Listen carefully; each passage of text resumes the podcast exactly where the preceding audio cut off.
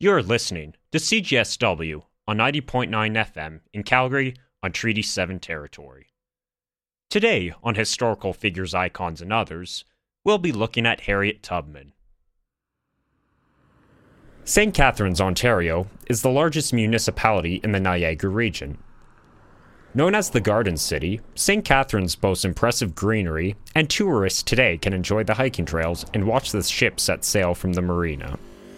The ground on which they roam was a center for abolitionist activity and a final destination for the Underground Railroad in the 19th century.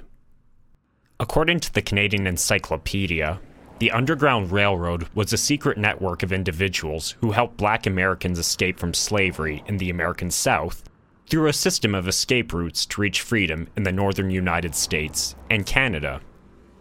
During this time, between 30,000 and 40,000 slaves used the Underground Railroad to reach Canada, or British North America as it was then known.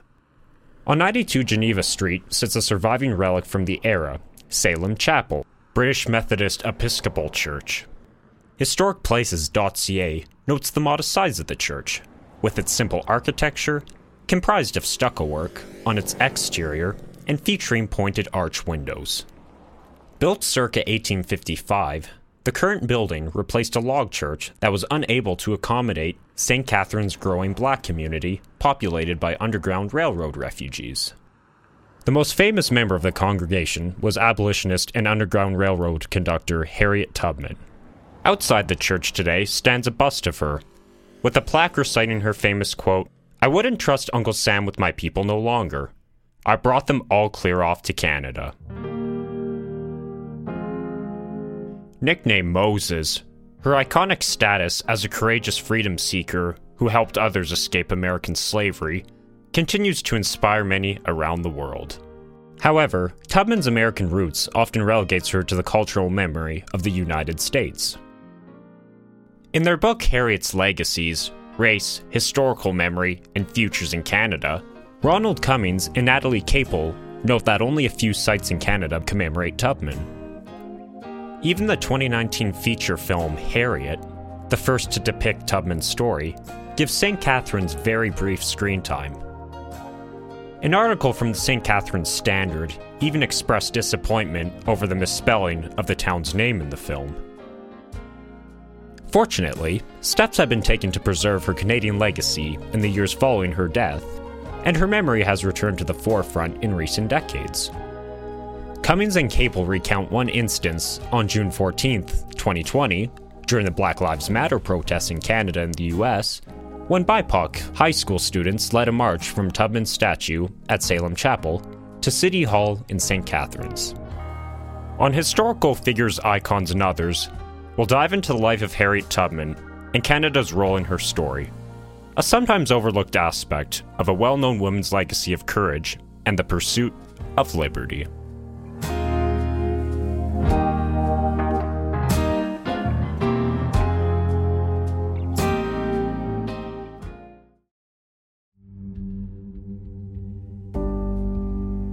Harriet Tubman's story begins near Bucktown in Dorchester County, Maryland.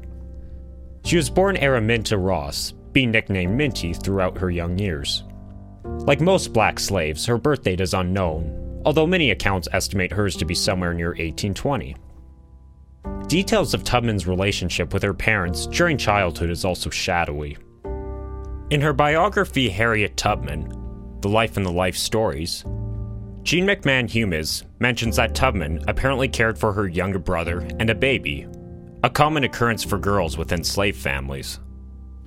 Since her two older sisters were sold down south, fear of further family separation plagued Tubman throughout her slave years, sparking her fierce protection for her remaining family members and initial desire for freedom. Although young Tubman was subjected to the horrors of slavery, her smarts and resourcefulness was displayed early on, Catherine Clinton recounts this in her critically acclaimed biography, Harriet Tubman The Road to Freedom. One of Tubman's mistresses whipped her every day in the morning. In her company, Tubman would wear thick clothing to lessen the whip's impact and feign the extreme pain. According to the Canadian Encyclopedia, she frequently worked the fields, allowing her to learn geographical directions and use therapeutic curbs from family and fellow slaves. These survival skills would serve her well during her historic escape years later. When working as a field hand in her adolescent years, Tubman suffered a severe head injury when an overseer attempted to throw a lead weight at a fellow slave who had left his post. Tubman reportedly stood between the overseer and the escapee, and she was struck instead. She later stated the weight had broke her skull and left her in grave condition, according to Clinton. Against all odds, Tubman survived, but the trauma had long term repercussions. Not only would she have incidents of slipping into a slumber while working or conversing, but she would also experience visions, many of them holding spiritual significance that reflected her deep Christian faith. Kristen T. Oertel notes the significance of this in the 2015 article Harriet Tubman Slavery, the Civil War, and Civil Rights in the 19th Century. Oertel writes that it's anyone's guess whether Tubman's head injury truly opened a direct communication with the spiritual world. Nevertheless, when later asked how she developed the courage to face the dangerous Underground Railroad journeys, Tubman claimed that it was not her, but the work of the Lord. She put his full trust in him to lead her on the journey and claimed to have received guidance through these visions. In 1844, she married a man named John Tubman, a free black man whose background remains mysterious. Clinton writes that while intermarriage between slave and free black Americans was not uncommon in Maryland, it created hardships in their marriage. Firstly, as an enslaved woman married to a free man, any children they produced would be born slaves. Secondly, Harriet's burning desire for freedom pulled the couple apart. John's status as a free man likely made him less inclined to uproot his life in Maryland and travel with her north. Yet, a turn of events only heightened Harriet's desire for freedom.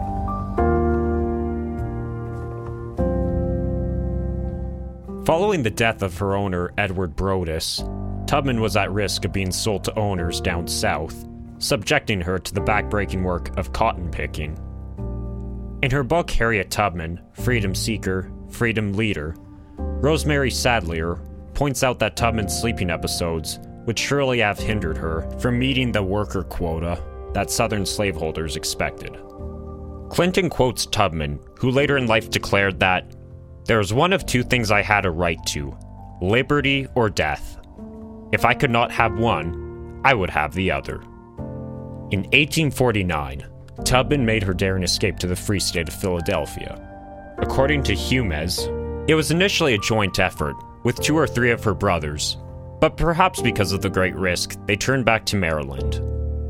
Ultimately, Tubman, a slave woman of small stature, made the dangerous journey on her own. The exact route she took can only be left to the imagination. Oertel believes that Tubman likely departed from the Poplar Neck Plantation, located on the Choptank River. Tubman used the North Star as a guide to freedom and traveled by night. Humez notes it is possible she traveled through several towns throughout the slave state of Delaware. Before her journey, she apparently received help from a white woman who gave her directions to the first safe house and gave her the names of others who could be trusted for the second safe house. Oertel further infers that Tubman's first destination was likely the Leverton family house, a prominent Quaker family within the Underground Railroad. The son of the household hid Tubman in a wagon to transport her to the second safe house. Tubman finally arrived to Philadelphia, where she intermingled with a large community of free black Americans and freedom seekers. Clinton writes that she adopted the name Harriet when she attained freedom stating that she escaped the hell of slavery to the heaven of liberty. When she achieved her dream of freedom, she was reborn as Harriet.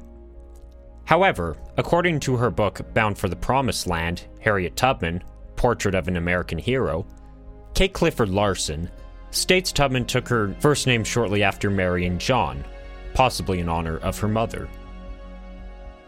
She worked as a domestic and a cook for hotels and homes throughout Philadelphia and Cape May, New Jersey. She saved her funds to be used towards her later rescue missions, hoping to free her family.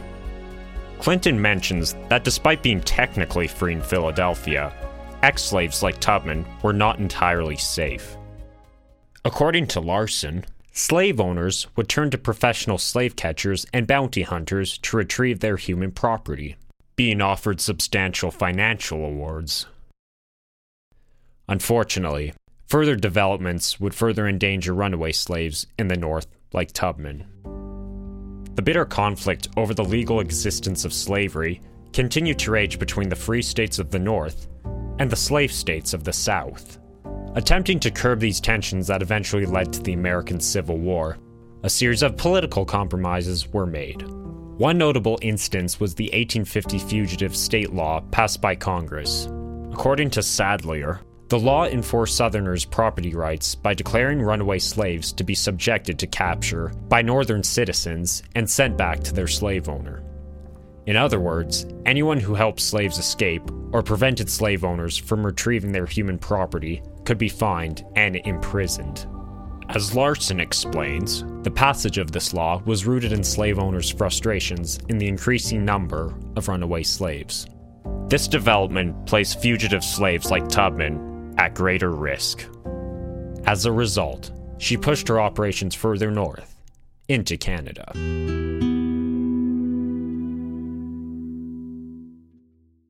Canada had its own complicated relationship with slavery starting in the early colonial days. Sadlier writes that slaves were brought to the region as early as 1628. Unlike America, Using black Canadians for large plantations was uncommon in Canada, so slaves were generally used for personal and domestic purposes for high class city residents. As Clinton explains, many loyalists who escaped to Canada following the American Revolution brought their slaves with them in 1783. The Government of Canada website provides further insight into slavery with the Parks Canada article. Up until 1834, more than 4,000 people of African descent were enslaved in the colonies that would later become Quebec, Ontario, Nova Scotia, Prince Edward Island, and New Brunswick. Like in the United States, these slaves were stripped of their humanity and were subjected to violence from their owners. Many of them would revolt against bondage through means like destroying tools to hinder productivity or attempted to escape to free black communities. African enslavement in Lower Canada lost its hold in the late 1790s, since many slaves challenged the legitimacy of their enslavement in courts of law. In 1793, the legislature of Upper Canada, now Ontario, prohibited the importation of enslaved people. But since this law still did not free anyone, many slaves fled to the free northern United States. Slowly, slavery lost its hold within the region as a whole. In August 1834, the institution was abolished across the British Empire, Canada included. This naturally made Canada a safe haven for Tubman and her fellow runaways. The exact numbers are hard to say, although as many as 60,000 ex slaves are believed to have lived in Canada during the 1850s, according to Clinton. Many black communities were isolated and standalone outposts running along the US border. Such communities were usually far from rich, but very welcoming to runaway slaves. St. Catharines, the town that became Tubman's home base, provided a reasonable number of job opportunities for these fugitive slaves. Sadlier writes that the men worked as laborers at the Welland Canal, which provided power for mills and manufacturing. Other black residents worked as tradespeople or even as servants in wealthier white homes. Clinton states that why Tubman herself preferred St. Catharines is debatable, but it seems that it served practical purposes for Tubman. It was close enough to the American border, but also far enough away to avoid the attention of bounty hunters. According to Sadlier, Tubman rented a boarding house on North Street near the corner of Geneva for fellow refugees. The house was relatively close to Salem Chapel. Sadlier notes that when Tubman was not on rescue missions, she likely worked as a housekeeper, cook, or laundress, positions often associated with black women at the time. Economic interdependence was prominent within the community. Tubman used her wages to support the ex slaves who resided with her. If she was short on money, she may have turned to others for assistance. Some of these sources include the American Missionary Society and the Anti Slavery Society of Canada. William Wells Brown, an ex fugitive slave writer, reflected how many black residents who had been in the community for long enough owned their own property. According to Humez, Brown wrote that each family has a good garden, well filled with vegetables, ducks, chickens, and a pig pen, with at least one fat grunter getting ready for Christmas. The houses in the settlement are all owned by their occupants, and from inquiry, I learned that the people generally were free from debt. Indeed, St. Catharines provided opportunities for economic self sufficiency for these men and women. Despite this rosy picture, living in St. Catharines was not without its hardships. St. Catharines, and the rest of Canada for that matter, was not immune to racial prejudice. A black fugitive enjoyed greater political and legal freedoms within Canada and coexisted with white residents to be sure. Along with being able to own property, Larson writes that black residents could vote, hold political office, testify in court, and partake in a jury. However, incidents rooted in racism did occur.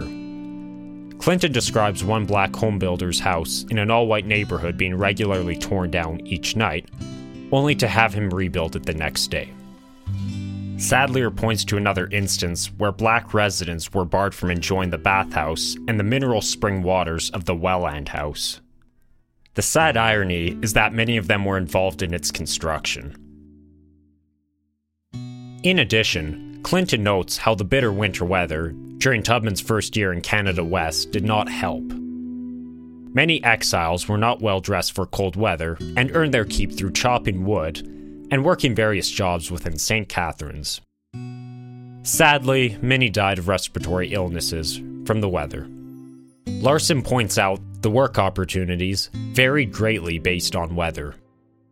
For example, former plantation workers who were interested in agriculture were forced to adjust to the shorter growing seasons. However, Clinton notes that those who survived claimed that the freedom from slavery made the northern winters more bearable,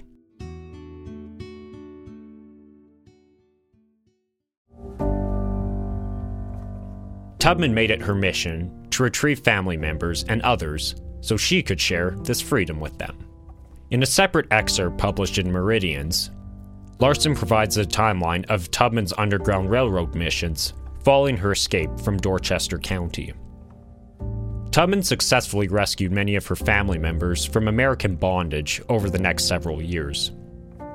She conducted her first rescue mission the same year the Fugitive Slave Law was passed in 1850 rescuing her niece Keziah and her niece's two children. Between 1851 to 52, she rescued several others from the eastern shore, including her brother Moses.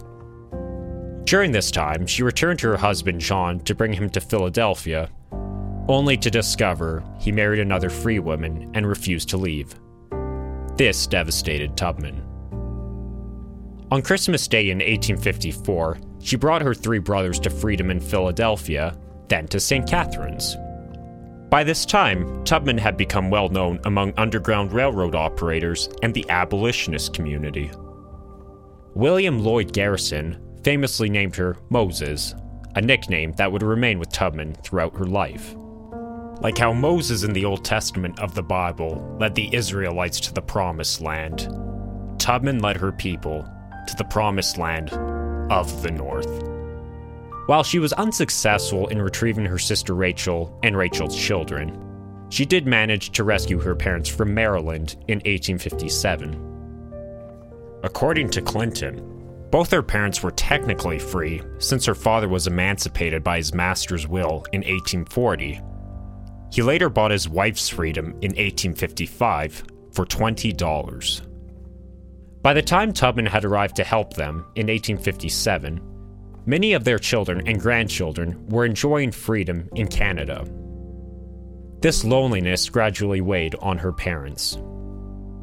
Not only was her father at risk of being arrested for helping slaves escape, but the Dred Scott decision, which was declared by the US Supreme Court the same year, denied black American citizenship. In total, Tubman is believed to have saved about 70 individuals in a matter of approximately 13 missions. She also gave instructions to many others how to escape on their own. Tubman famously met John Brown in St. Catharines prior to his infamous ill fated raid on Harper's Ferry. Like Tubman, Brown was a staunch abolitionist, though he was more willing to use violence to push the anti slavery cause. As Humez explains, one notable instance was his participation in the guerrilla warfare that defined Bleeding Kansas in 1855 to 56, where anti slavery and pro slavery forces fought over the existence of slavery in Kansas. Brown had arrived to St. Catharines to recruit refugees to join his crusade and seek the aid of Tubman. The two met in St. Catharines in 1858, and all accounts show that Tubman supported Brown. A month later, Brown held a convention in Chatham, Ontario, an event which Robin W. Winks describes in his book Blacks in Canada A History as the most famous meeting of abolitionists on Canadian soil. As Humez notes, Brown envisioned an uprising within Virginia, Alabama, and Tennessee, intending to liberate the claimed territory from slavery. Unfortunately, a series of postponements and delays caused Brown's envisioned raid to lose momentum. Any support he and Tubman managed to build between their meetings and the convention seemed to diminish before the raid went forward. Ultimately, only one black Canadian participated in the raid. Clinton says that while no evidence exists that Tubman ever advocated using violence, she seemed fully aware of the consequences such a raid would inflict. Tubman ultimately never participated in the raid.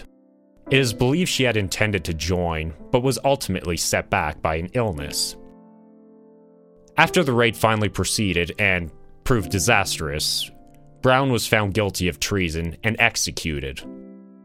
Despite this, many American Northerners and anti slavery advocates, like Tubman, viewed his actions and sacrifice as heroic.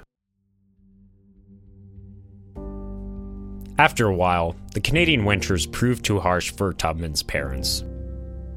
Fortunately, New York Senator William Seward offered Tubman affordable property in Auburn, where a small community of freedom seekers from Dorchester County resided.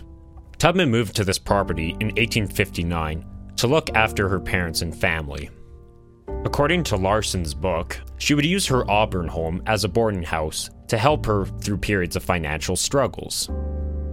Clinton writes that returning to the United States was apparently a trend among black refugees living in Canada as scholars estimate that the population had dwindled to 20,000 by 1861. However, according to Dan J. Broyld in his article, Harriet Tubman, Transnationalism and the Land of a Queen in the Late Antebellum, Tubman did return to St. Catharines for a time to avoid being investigated for her involvement with John Brown's raid.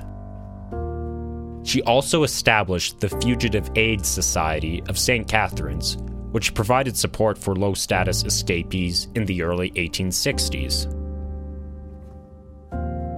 Sandra Edmonds Crewe outlines Tubman's activities during the Civil War and beyond in her article, Harriet Tubman, Peacemaker and Stateswoman. Tubman played a significant role in the Civil War, with the Union Army recognizing that her skills as an Underground Railroad conductor would serve them well. She worked as a nurse and a spy for the Union forces. She famously led the Union Army in a successful 1863 raid that overcame rebel forces and freed around 750 slaves. She also worked as a resettlement agent, in which she helped ex slave women from refugee camps ease into their new life where they could earn wages.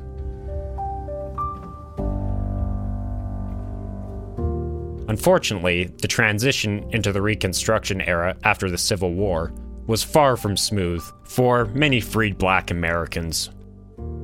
Despite her remarkable achievements, Tubman was still confronted with lingering post Civil War racist sentiments. An infamous incident occurred when she was physically forced off a train by a white conductor on her way back to Auburn, despite the fact she carried a military government pass. As Crewe recounts, she was also denied military compensation because of gender issues and the supposed informality of her service. Tubman would deal with accumulating debt and periods of financial hardships throughout her later years. Despite these setbacks, Tubman remained undeterred in continuing her community service. Larson discusses Tubman's advocacy work for women's suffrage. She argued that it was only fair that women earn voting rights because they sacrificed so much for men, and tended for injured soldiers in the army hospitals. It was at an 1896 suffrage convention in Rochester, New York, that she famously declared, I was conductor of the Underground Railroad for eight years, and I can say what most conductors can't say. I never ran my train off the track, and I never lost a passenger. According to Larson, Tubman's health would decline in the later years of her life, at one point being wheelchair bound. She was admitted into her own Harriet Tubman home for aged and infirm Negroes, which had officially opened in 1908. Before she slipped into a coma, she apparently told those who gathered by her side that, I go away to prepare a place for you, that where I am, you also may be. Harriet Tubman passed away on March 10th, 1913.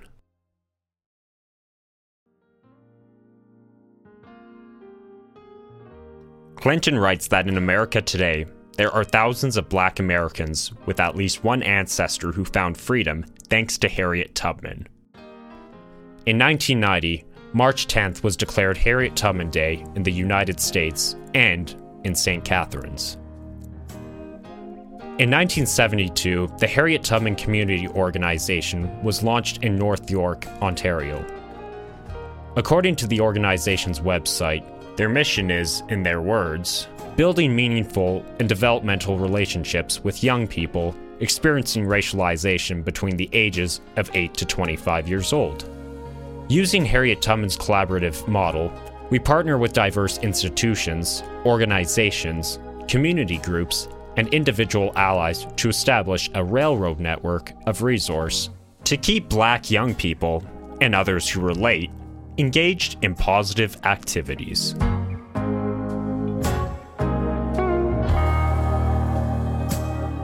Despite lacking political power, Tubman recognized that individual and collective action by people like herself could produce positive change for people of color. She resisted the institution of slavery by breaking free from its reins, bringing dozens of others along with her to freedom. The fact that she was a slave woman of small stature made her vulnerable to serious consequences, and yet that is exactly what makes her accomplishments all the more admirable. And to think that she used the small Canadian town of St. Catharines as her home base. Harriet Tubman's legacy is one that can, and should be shared across the US Canada border, since our pre Confederation nation played a small and indirect, but important part in slavery's eventual demise in America. As Canadians, we certainly cannot overlook our own racial prejudices that mirror that of our American neighbors, sometimes merely tolerating rather than truly accepting others.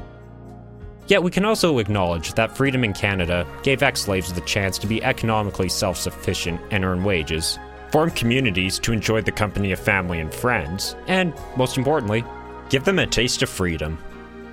And Harriet Tubman made much of this work.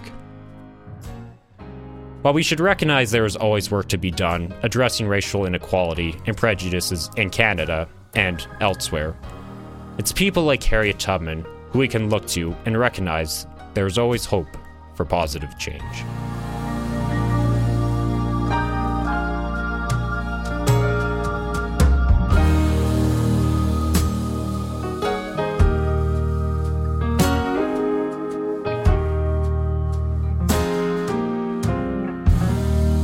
Thanks for tuning into Historical Figures, Icons, and Others. Stay tuned for future episodes.